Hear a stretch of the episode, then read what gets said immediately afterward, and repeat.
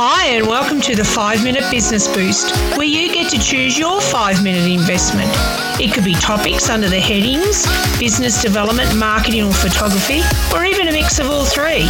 There'll be discussions, reviews, how to's, tips and tricks, and so much more, depending on how I, your host, Sam Hicks, is feeling. So, possums, listen up, and here we go. Hi, Sam Hicks here, and welcome to the 5 Minute Business Boost. In this episode, I'm talking about what is Chat GPT. So, like millions of others, I logged on, signed up, and I started to ask the actual algorithm or the model some questions. So, I actually asked it in simple terms what is Chat GPT? So they call it generative pre-trained transformer, and they in the app have said it's a type of language model that uses deep learning to generate human like text. In the case of Chat GPT, it is specifically designed to handle conversation and respond to user input in a natural and engaging way.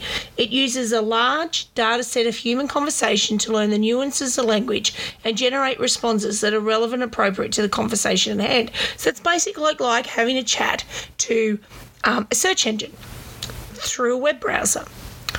So the other things that I asked it, because you know I'm involved in small business, I actually asked the Chat GPT algorithm, how will it assist?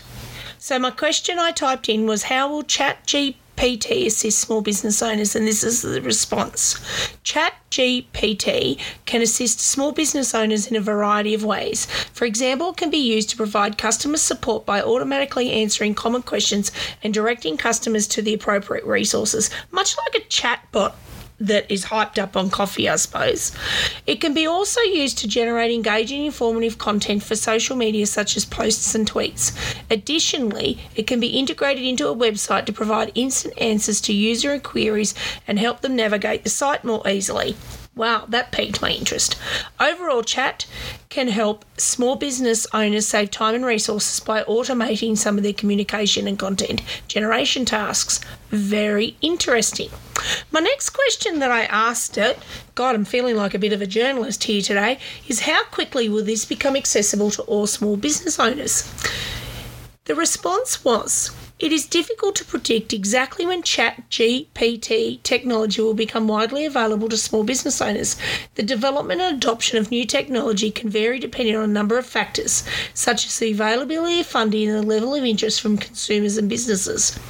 However, it is likely that Chat GPT technology will become more widely available in the coming years as the field of artificial intelligence continues to advance and the technology becomes more affordable and accessible.